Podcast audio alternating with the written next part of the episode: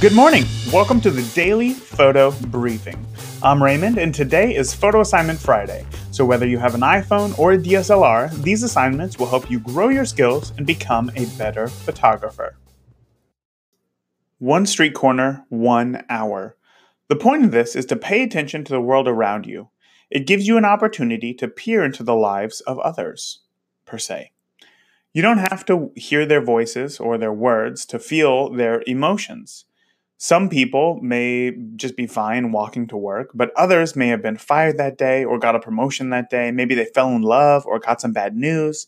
Make up a, story in your head of that person and then photograph them as if that story were true.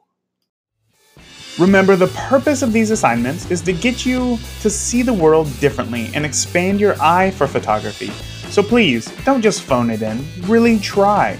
When you're done, share your photos on Instagram and use the hashtag BPP365. I'd love to see your photo and help you connect with other listeners. Let's have fun. I'll talk to you tomorrow.